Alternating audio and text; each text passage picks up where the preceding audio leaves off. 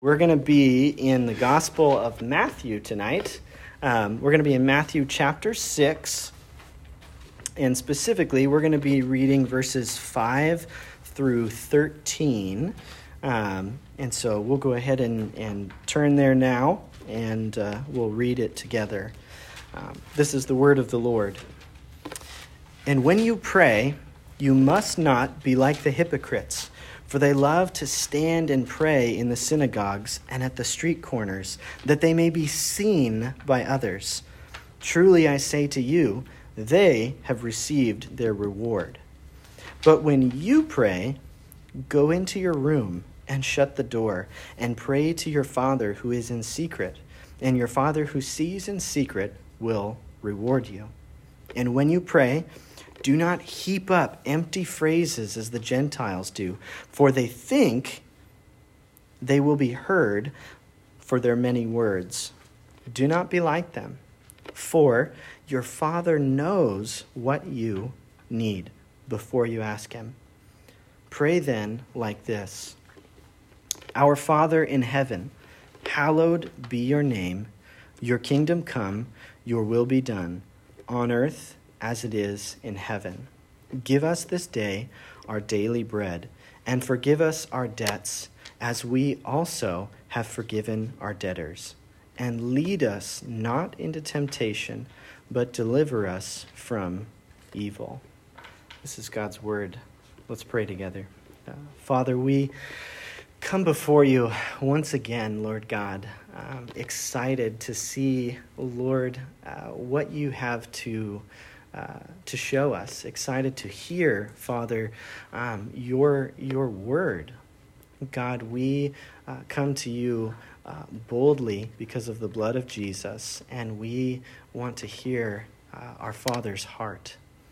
And so we ask God as we uh, enter into this time of studying your word that you would uh, that you would bless it, Father, that you would uh, open our minds and open our hearts to receive uh, what you uh, what you have for us, Father. I pray that if you have a word of correction, Lord, I pray that you would uh, that you would correct us and that you would make us humble enough to receive that. Father, if you have a word of encouragement, I pray that you would be the lifter of our heads.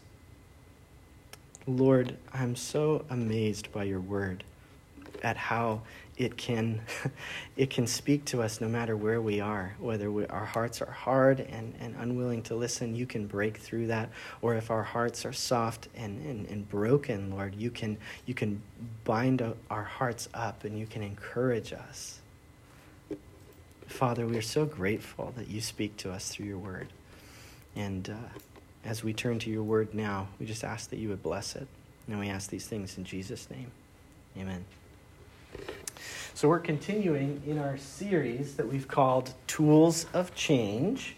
Um, and so, so far, we talked about the gospel the first week, and then we talked about the Bible last week. Um, but the, the main theme of this series is we're asking the question what are the ordinary tools that God uses to change us? What are the ordinary uh, means that God uses to make us more and more like Jesus. Because uh, being a Christian is not all about um, just doing good things, right? Being a Christian is about being uh, reshaped, remade into the image of Christ. You see, we as human beings are broken by sin and, and fallen.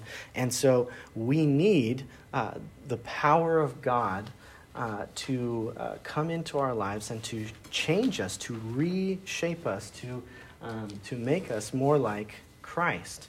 And so what God does is He has some ordinary things that, that He uses uh, to accomplish extraordinary purposes.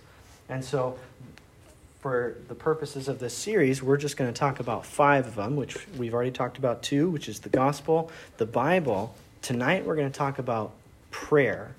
And then next week, we will talk about the church or community. And then the last week, we will talk about the ordinances or the sacraments. Um, you guys will probably know them as um, communion and baptism. So we're going to talk about that a couple weeks from now. But tonight we are turning our attention to the, the tool of prayer. And as I was, I was thinking about this, um, and as we, as we study this passage, we don't see this in this particular passage, but in one of the, the parallel passages, I, I can't remember if it's Luke or Mark, I believe it's Luke, but the disciples, they approach Jesus and they say, they say, teach us how to pray. And then Jesus launches into this exact same uh, or very similar uh, conversation that, he, that we just read here. Um, but this conversation, this, this teaching on, on how to pray is a response to the disciples' question uh, or to their um, inquiry. They're wondering, how, how do we pray? Which is interesting in and of itself because these people grew up in a Jewish community, right? They weren't unfamiliar with how to pray, but when they came into contact with Jesus, they realized that they knew they didn't know how to pray. And so they, they came to Jesus and they asked him to teach them how to pray. And so this, this passage is essentially, it's a, a pattern for our prayers. Um, which is kind of one of the main themes, but we're, we're giving it the emphasis uh, for tonight, and this is kind of the main theme that we're going to be talking about, is that Jesus' pattern for prayer changes our perspective. Jesus' pattern for prayer changes our perspective.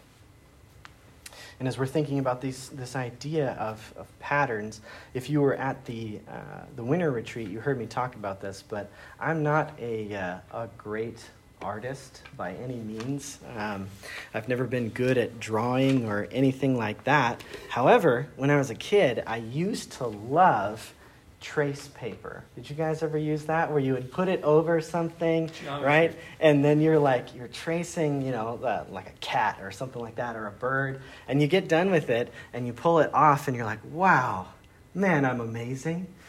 And uh, and obviously, you you had this this guide, right? That that helped you create this this image and, and that's a little bit like what this passage is for us as we are um, studying this, this prayer that Jesus teaches the disciples. He's, he's kind of teaching them how to, tr- he's kind of teaching them to trace his prayers. Now, Jesus isn't necessarily saying, say these uh, the exact same way and only these words, right?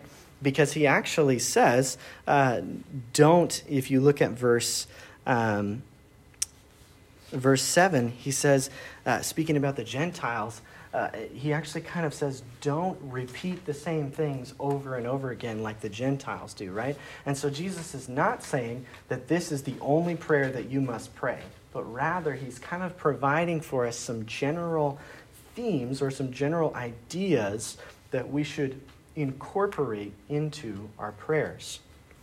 And what's really cool about, about this teaching and about this prayer is it actually, when we begin to think about the things that Jesus says in these verses that we just read, they actually begin to change our perspective on life itself, especially as a Christian.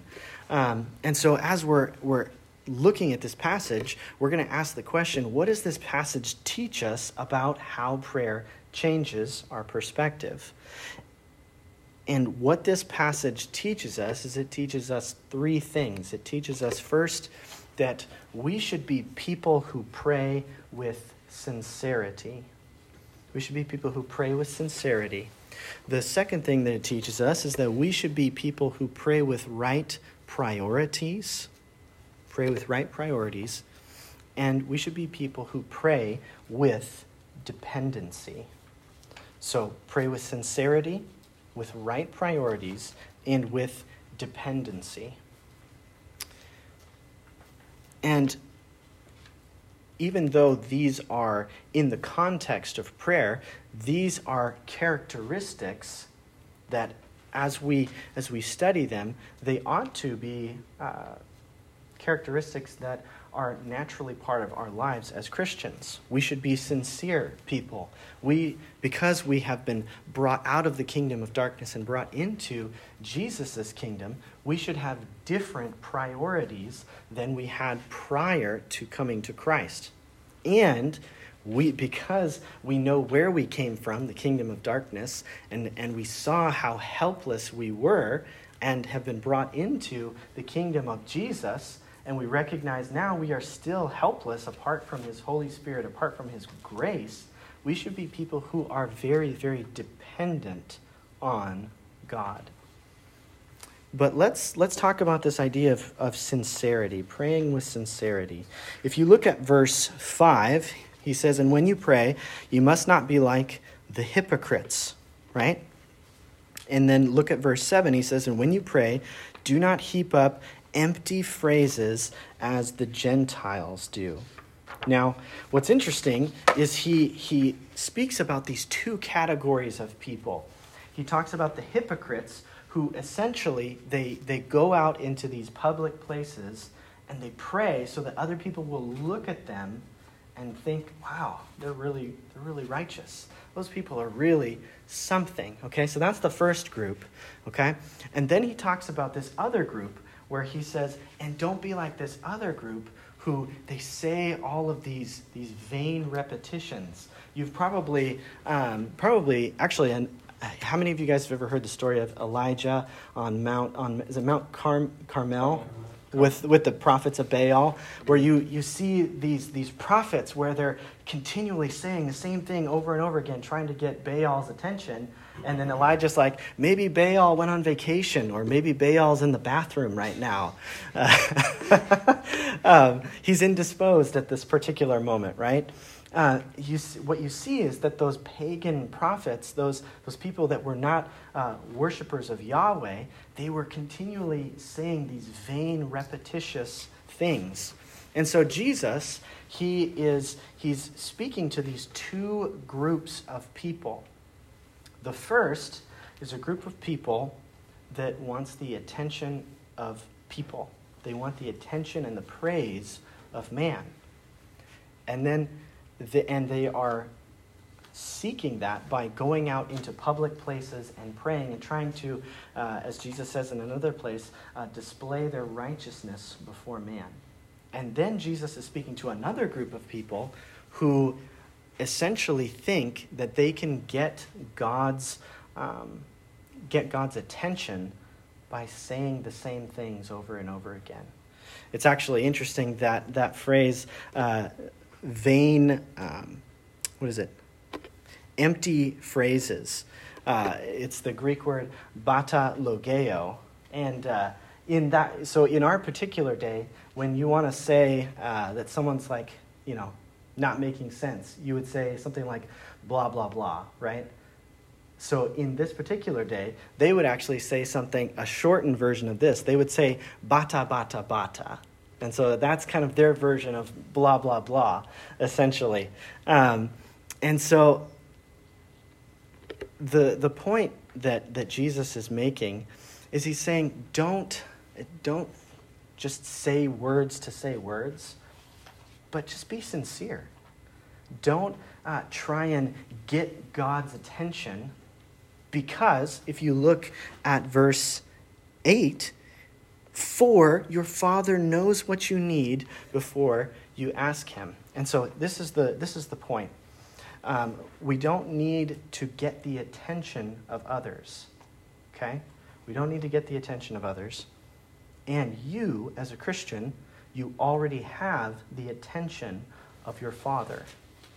So don't go seeking the attention of man because you already have the attention of your Heavenly Father, who loves you more than any human being could ever possibly love you.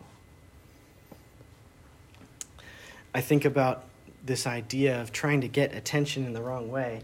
Um, our dog Chico will, he jumps up literally anytime I come in the door. He will jump up on me and, like, he'll actually, when I come in the room, he'll jump up on the bed and then I'll come close to the bed and he'll jump up and put his arms like on my shoulders like this and he'll like you know sniff and lick and all that kind of stuff. It's it's cute right? But he's not like it's not exactly a good habit for him to to be jumping on people right?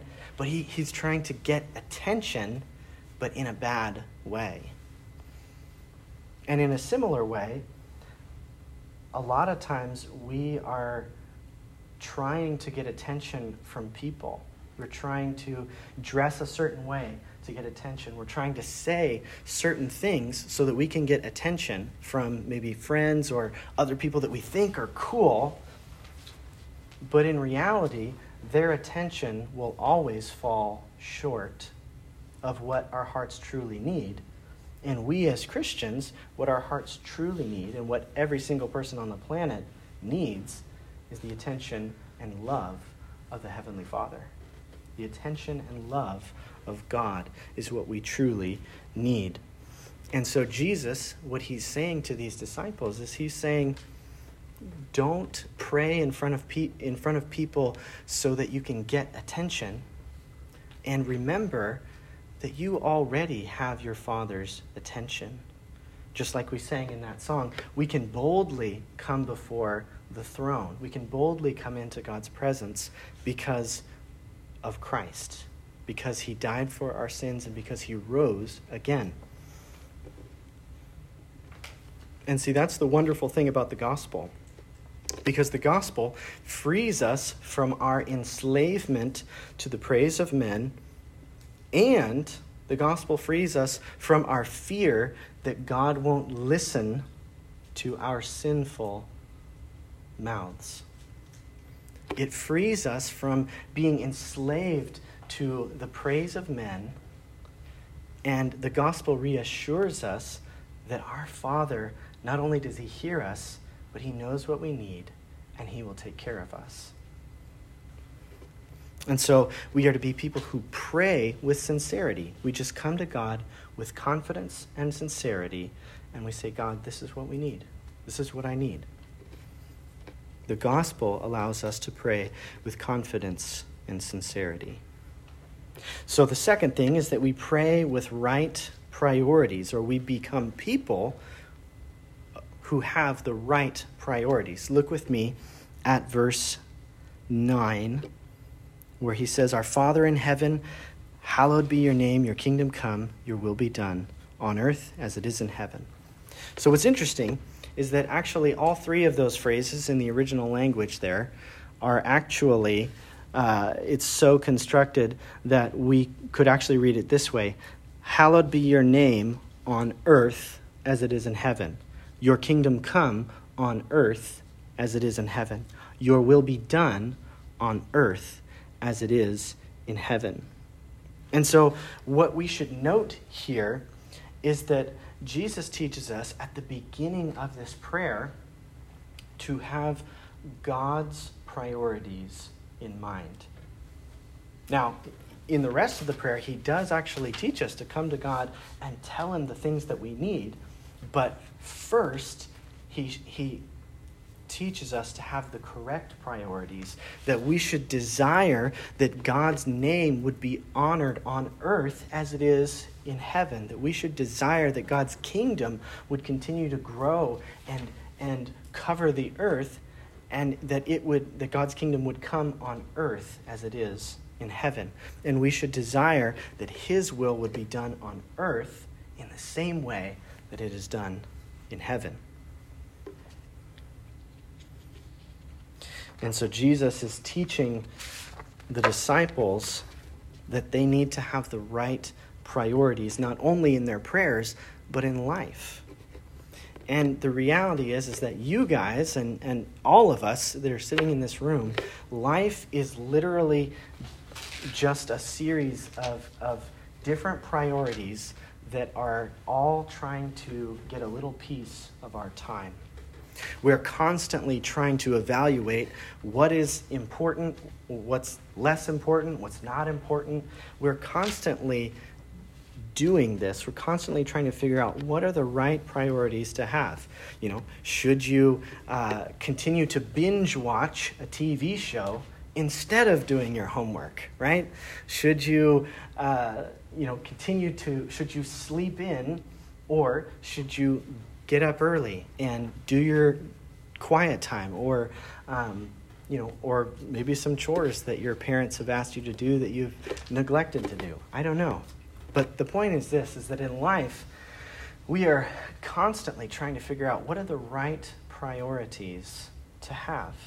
And so what Jesus is doing is, is he's teaching the disciples and us by extension who are now reading his word, he's saying these things come first. The glory of God, the kingdom of God, and the will of God. These things are the priority for us as followers of Jesus. And so this question as we that I that I have and and and I ask it of myself, what do your prayers reveal about your priorities in life? Do your prayers reveal uh, that you are primarily concerned with yourself, or do they reveal that you are that you are first and foremost concerned with God, His glory, His kingdom, and God's will? And closely related to that, do your choices, the things that you that you choose and you make as higher priorities in your life, do those reflect the priorities that are mentioned in this passage? Do you prioritize things in your life in such a way that you show that you desire that God would be glorified? Do you prioritize things in your life in such a way that you want to see the kingdom of God come and expand and, and be like the kingdom in heaven? Do, do your choices, the things that you choose to prioritize in your life, do they reflect that that is something that is important to you? Because the reality is, is what we make a priority reveals something about the condition of our heart, something about the about us, about what we are truly treasuring, what we are truly saying, this is the most important thing in my life. And once again, the gospel frees us up to have the right priorities. The gospel uh, rescues us, as we said, from the kingdom of darkness, from being enslaved to uh, going after our own agendas and, and having priorities that are, that are uh, not good, right? The gospel, bless you, uh, the gospel frees us from that and now, when because the Holy Spirit has brought us into the kingdom of, of Jesus and has changed our hearts, He now has given us a desire to have new priorities, right? And so then we have to just take a moment as we read this passage, we have to ask are these things uh, top priorities for us as followers of Jesus? The glory of God, the kingdom of God, and the will of God.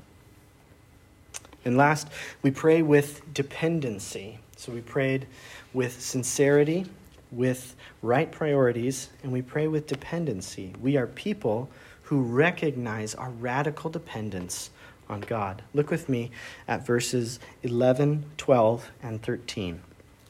He says, Give us this day our daily bread. Verse 12, Forgive us our debts. Verse 13, And lead us not into temptation, but deliver us from evil. And so Jesus, by teaching his disciples to pray in this way, is revealing their dependency on, our, on the Heavenly Father to provide for them. And there's, there's categories here. There's the physical category, like food, and then there's the spiritual category, such as forgiveness and deliverance from evil. See, Lindsay and I, as, as I was thinking about this idea of being dependent, Lindsay and I recently watched this movie called The Upside. Have you guys ever heard of this? So, in the movie The Upside, um, it's about this guy who, so he's a quadriplegic, so he can't feel anything from the neck down, essentially. And so, you guys know who Kevin Hart is? So, Kevin Hart is this guy who has no experience being a caregiver whatsoever. Um, but he, he's actually like on probation and stuff. And so he just shows up uh, at this, this, job inter- this job interview just to kind of get a signature to prove that he's actually looking for work. Um, it, but the guy actually likes, his, likes him, thinks he's funny or whatever, and hires him on the spot, right? And so Kevin Hart realizes how much work goes into caring for this guy because this guy literally cannot get out of his own bed. So, you know, Kevin Hart's like picking him up and dropping him in the chair, and then he like forgets to he like forgets to strap him in, and so he like starts falling out of the chair. It's it's actually a pretty funny movie, um, but in the relationship between Kevin Hart and the Bryan Cranston is the guy who uh, who plays the quadriplegic. Their relationship is really really cool in the movie, um, but that is the level of dependency that you and I have on God. Literally, right now, as I am speaking, God is granting me the ability to formulate words and sentences. And God could revoke that at any moment. Right now, as you sit in your chair, God is granting you the your body the ability to for your heart to beat, for your lungs to breathe.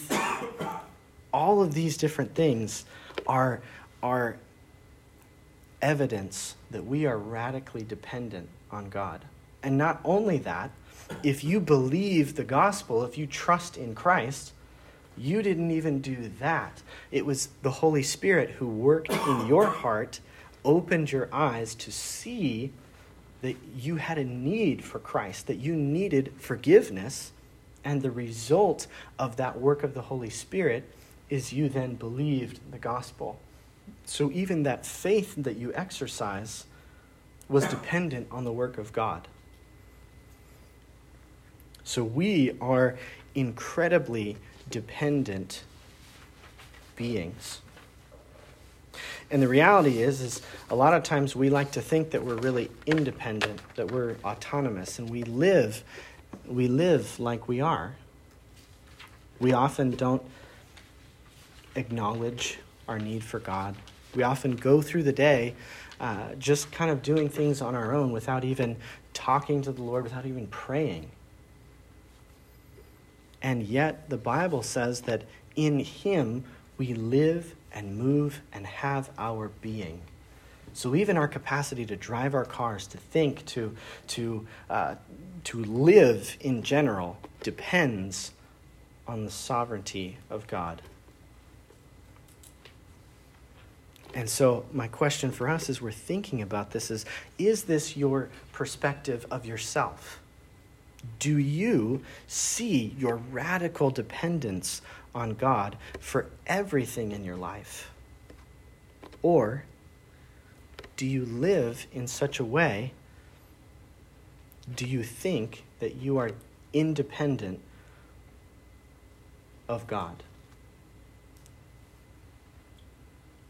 You see, what Jesus is teaching us here is that you and I, we have to make it a daily habit to admit that we need God, to admit that we need God to hold us up spiritually, emotionally, physically. Jesus is teaching us to see that we are dependent on God.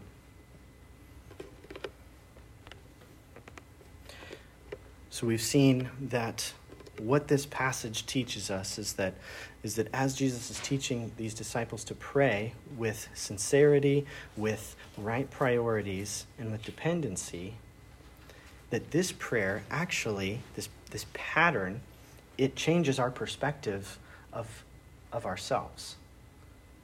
It changes our perspective of how we relate to other people. We are no longer uh, it's no longer necessary for us to seek the attention of other people because we have our Father's attention already.